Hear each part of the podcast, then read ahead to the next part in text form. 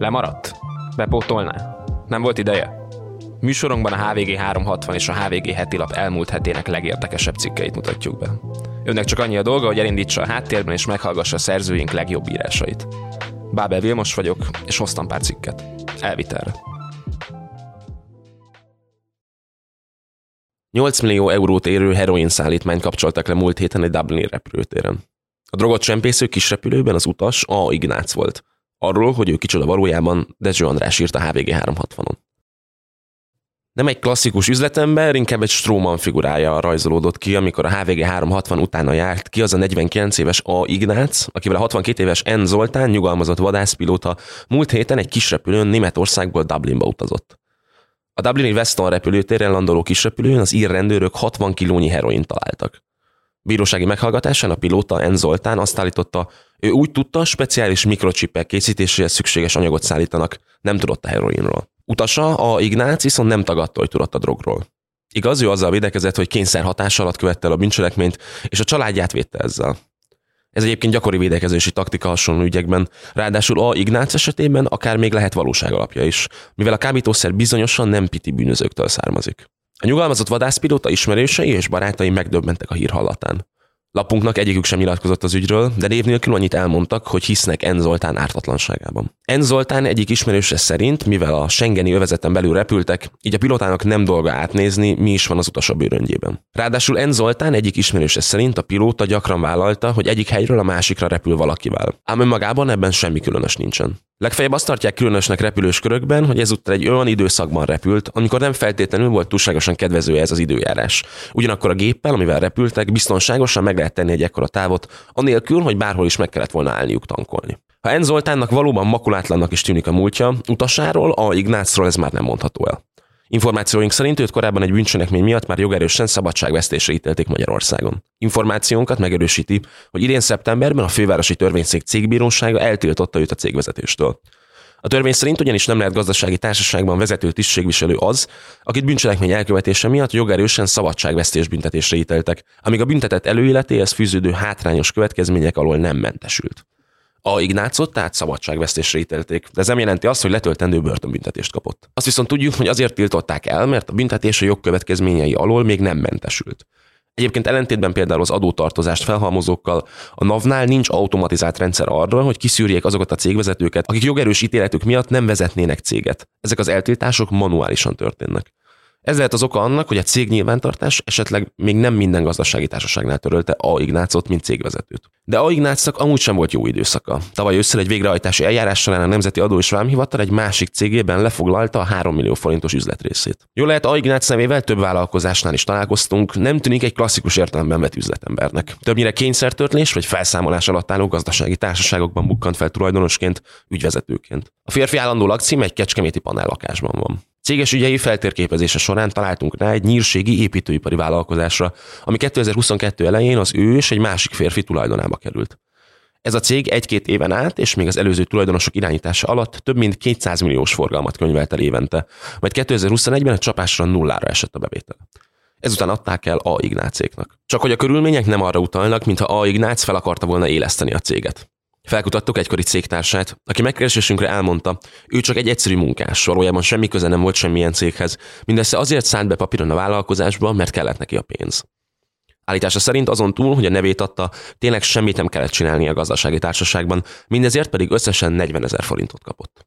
Ám hiába kérdeztük A. Ignáczról, azt állította, semmit nem tud róla, mert a céges szerepvállaláson kívül nem volt vele dolga. Szinte egyáltalán nem ismerte őt, egy korábbi főnöke mutatta be neki. Arról is tőlünk hallott először, hogy mibe keveredett Írországban a férfi.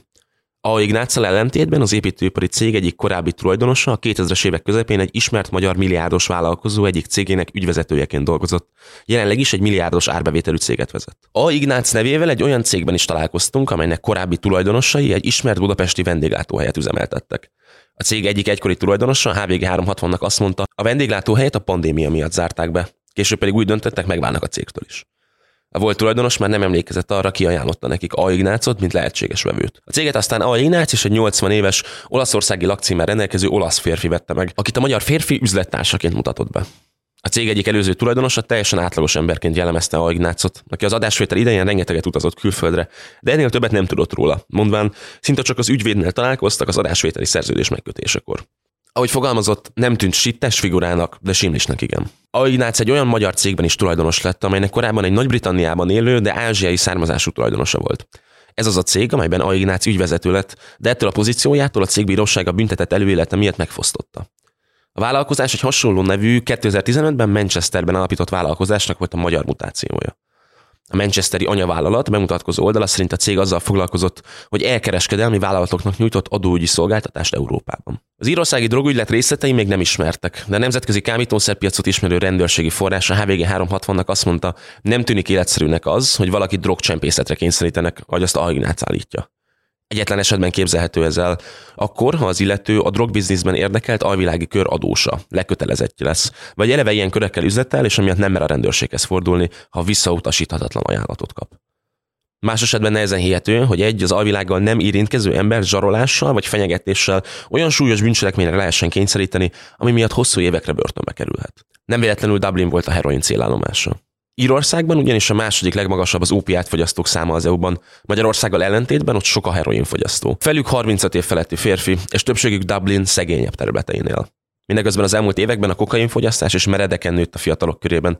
A crack kokain könnyű hozzáférhetősége és fogyasztása az utcai erőszak növekedéséhez vezetett Dublinban. Az alvilág is idomult a megváltozott fogyasztói igényekhez. Ezért Írország ma már a dél-amerikai, európai drogvezeték részévé és az Egyesült Királyságba irányuló szállítási útvonallá vált. Az északi és déli belső piacokat is ellátja.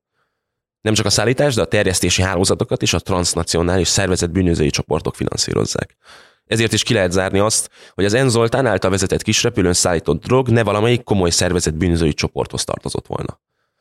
Míg a Dublinban A. Ignáccal együtt letartóztatott N. Zoltán nyugalmazott vadászpilóta ismerősei és barátai úgy vélik, a pilóta soha nem adná drogcsempészetre a fejét. Az ír The Sun-nak név nélkül nyilatkozó egyik nyomozó arról beszélt, az Europol és bűnöldöző szervek Európa szerte ismerték a két magyar férfit, akik a rendőrök szerint több nemzetközi bűnbandával is kapcsolatban állnak. Az ír rendőrök szerint a magyar pilóta kisrepülőjével Európa szerte juttatott el heroin, kokain és kannabisz szállítmányokat.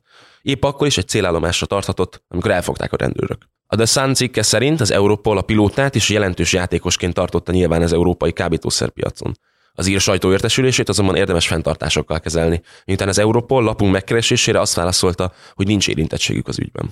A rendőrök szerint a szállítmányt a hírhedt Daniel Kinahan bandája szervezte meg Dubajban és Spanyolországban, míg a heroin írországi terjesztéséért a The Family nevű banda felelt volna. A The Sun-ban megjelenteknek egyébként némiképp ellentmond, hogy az ír alvilágot ismerő források szerint a The Family nevű, Dublin nyugati részét uraló és egy testvérpár által irányított bűnbanda egyáltalán nincs jó kapcsolatban a Daniel Kinahan irányította bűnszervezettel, egymás riválisának számítanak a drogpiacon. Persze az is elképzelhető, hogy éppen a rivalizálás eredménye vezetett N. Zoltán és A. Ignácz elfogásához.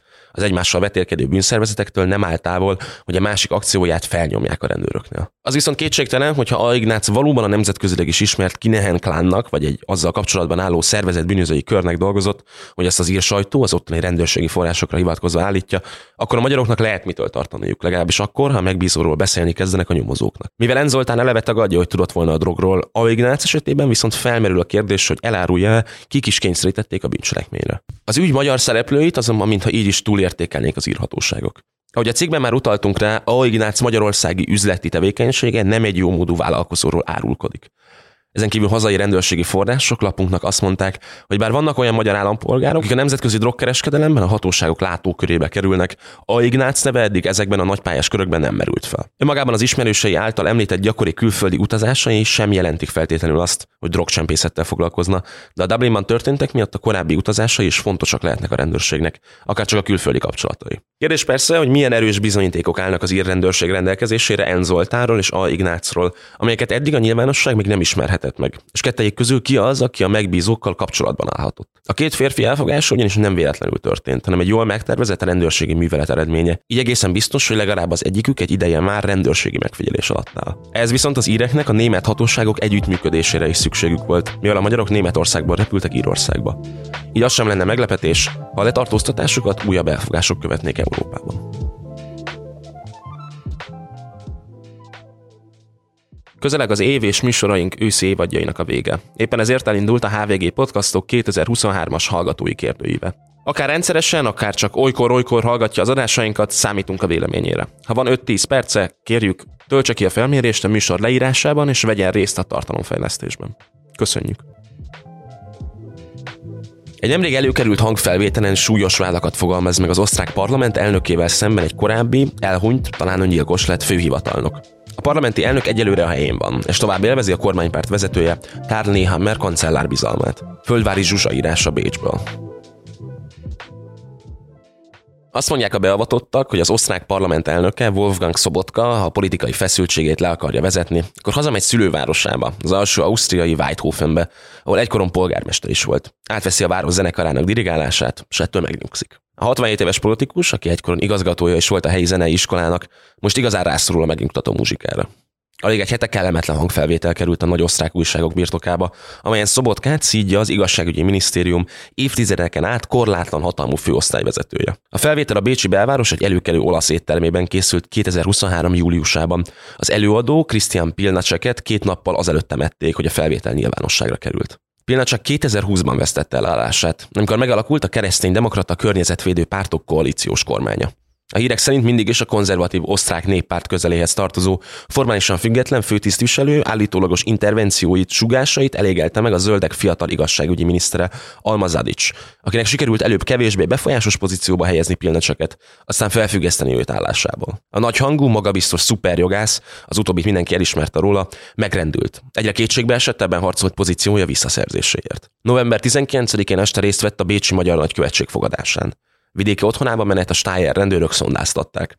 Alkohol szintje miatt nem engedték tovább vezetni. Egy ismerőse szállította otthonába, ahol még akkor éjszaka állítólag öngyilkos lett. Ettől persze még érdekesebbé vált a hirtelen előkerült hangfelvétel, amelyen a felfüggesztett tisztviselő Sobotka házelnököt szídja, elég hangosan kikürtölve, hogy Ausztria második legmagasabb pozíciójának betöltője rendre a jogállam megsértését követelte tőle, necces néppárti ügyek elsikálását, előre tudott házkutatások leállítását, bizalmas igazságügyi események fülbesugását. Megmondtam neki, hogy kéréseit nem tudom, és nem is akarom teljesíteni. Sobotka gúnyosan azt válaszolta, hogy még a saját ügyemet sem tudom rendbehozni. Ausztriában az első döbbenet Sobotka korruptságának szólt, amitől olyan nagyon nem is lepődtek meg az osztrák politikai életismerői.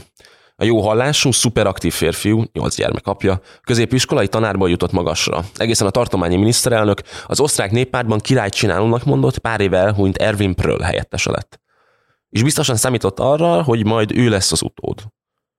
Néhány gigszer azonban becsúszott a példátlan karrierbe. Tartományi lakásépítési kötvényeket adott el, nyereség reményében pénzintézeteknek, a siker helyett azonban, mint hírlik, az akció egy milliárd eurós veszteséggel zárult. Pröll ki is használta az alkalmat, büntetésből bécsi belügyminiszternek küldte el helyettesét, helyébe pedig az addigi belügyért a szintén alsó ausztriai Johanna Mikl Leitner tette. A szorgalmas Sobotka új lendülettel látott kétezer-tizenhat áprilisában a belügyminiszterséghez. Mindenek előtt a rendőri állomány fegyelmének megerősítését, anyagi helyzetének javítását szorgalmazta. És igyekezett megérteni a fővárosi politikai cselszövések mikéntjét.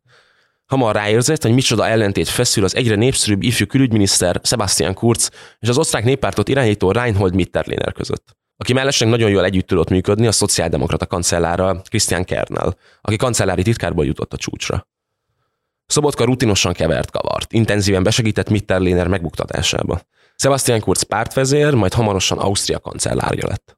Gálánsan fizetett. kétezer-tizenhét decemberében a parlament elnökévé választották. Igaz, csak hatvanegy egész három százalékkal Sobotkát, aki azóta is rendületlenül áll az osztrák országgyűlés élén. Nincs olyan parlamenti vizsgálóbizottság, legyen szó akár a kereszténydemokraták korruptságairól, amelynek ne ő állna az élén, és ne tenne meg mindent pártja érdekében. Most is a parlament széles nyilvánosság előtt jelentette ki, hogy folyamatban lévő ügyekben soha az életben nem kérte Pilnacek beavatkozását. A kormánykoalíció kisebb pártja, a zöldek pedzegetik, hogy Sobotka tehertétel, és jobb lenne, ha lemondana. Az elbukott Kurz helyébe két éve lépett Karl Nehammer kancellár, szintén alsó Ausztriából, viszont teljes bizalmáról biztosította a parlament elnökét. Sobotkának egy ideig Nehammer felesége volt a sajtófőnöke. Rendszeres hallgatója a műsornak és szereti a cikkeket, amiket bemutatunk. Iratkozzon fel a há vé gé háromszázhatvanra, hogy egyetlen írásunkról sem maradjon le. Az első hónapban csupán háromszázhatvan forintért. Részletek a leírásban. Vírustagadás, Szent Koronatanc, Kíta közösség. Mindez együtt Pócs Alfred tevékenységét fogja keretbe.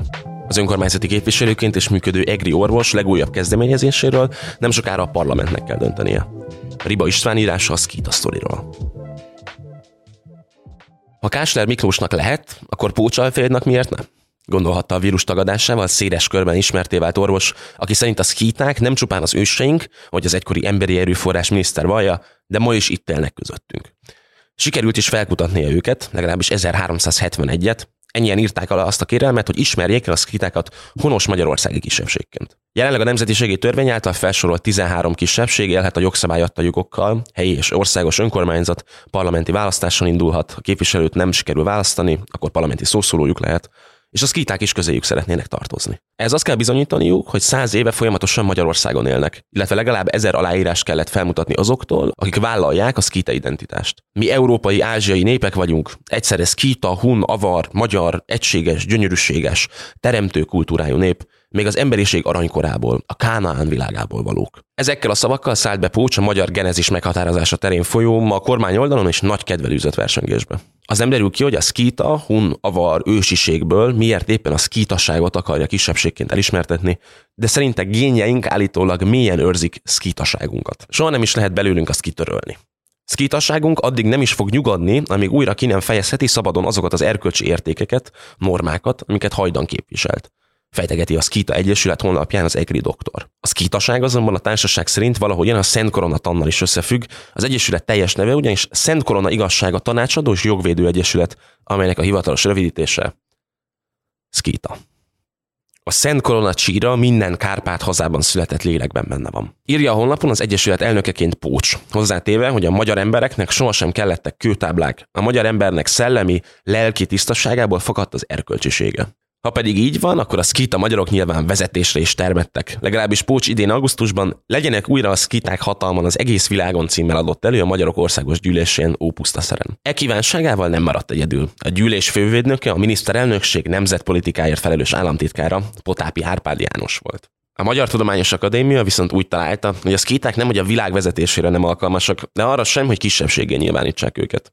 A Front Tamás em té á elnök által írt vélemény szerint ugyanis ma nem léteznek szkíták, így nem állnak fenn sem a fizikai, sem pedig a törvényi feltételei annak, hogy a több mint két évezrede a történelem színpadáról eltűnt szkítákat, mely megnevezés gyűjtőfogalomként több egykori népcsoport etnikumát, nyelvét és kultúráját öleli fel, ma is élő, saját hagyományait és nyelvét őrző, honos nemzetiségként lehessen elismerni Magyarországon. Az országgyűlés pedig el szokta fogadni ilyen ügyekben az em té á véleményét, ezért nem sok reményük lehet a szkítáknak, hogy bekerüljenek a honos kisebbségek közé. De persze az ördög nem alszik. Jó másfél évtizede, amikor a Magyarországon élő hunok nevében adtak be hasonló kezdeményezést, akadt néhány fideszes képviselő, köztük a mai parlamenti alelnök Lezsák Sándor, aki igennel szavazott a hunok elismert kisebbségé nyilvánítására. A magukat hunoknak nevezőknek több mint kétezer aláírás sikerült összegyűjteniük, ám ennek ellenére nem jártak sikerrel.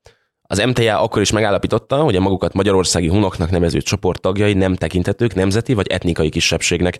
Az erre irányuló törekvésük megalapozatlan, hiszen a hun etnikum továbbélése igazolhatatlan. Az országgyűlés pedig ennek alapján elutasította a kezdeményezést. Felbukkant az évek során jó néhány olyan kisebbség, amely nem került be a kanonizált tizenhárom közé, és szerette volna ezt orvosolni.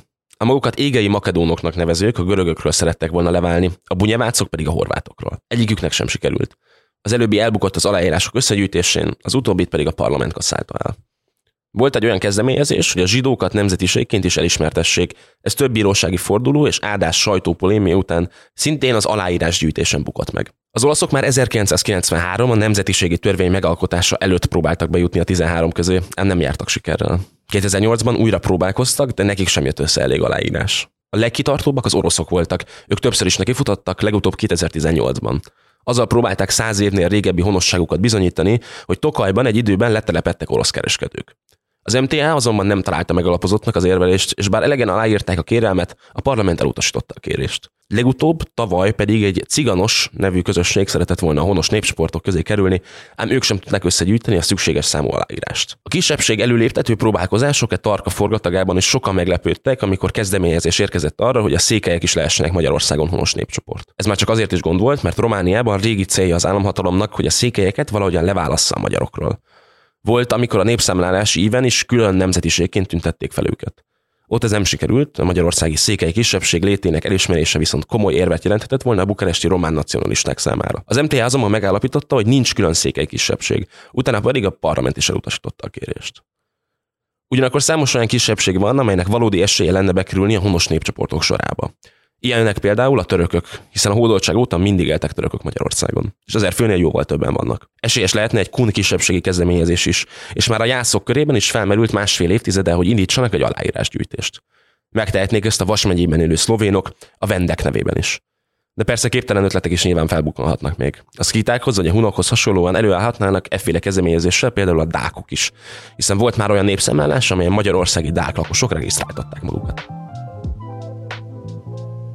Ezeket a cikkeket hoztam ezen a héten Elvitelre. A há vé gé heti labban és a há vé gé háromszázhatvanon viszont azzal is foglalkoztunk, hogyan szolgálják újabb törvények a Fidesz leválthatatlanságát, jól járunk-e azzal, hogy Orbán Viktor Nagy Mártonra bízza a gazdaság irányítását, és kiderült, hogyan járhat nyolcvan külföldi gyerek egy hatodik kerületi magyar általánosba. Ha kíváncsi ezekre és más prémium tartalmainkra, iratkozzon fel a há vé gé háromszázhatvanra. Az első hónapban csupán háromszázhatvan forintért. Valamint ne felejts el kitölteni évvégi podcast kérdőívünket, amit az adás leírásában talál. Én Bábel Vilmos vagyok, jövő héten újra találkozunk. Viszont hallásra!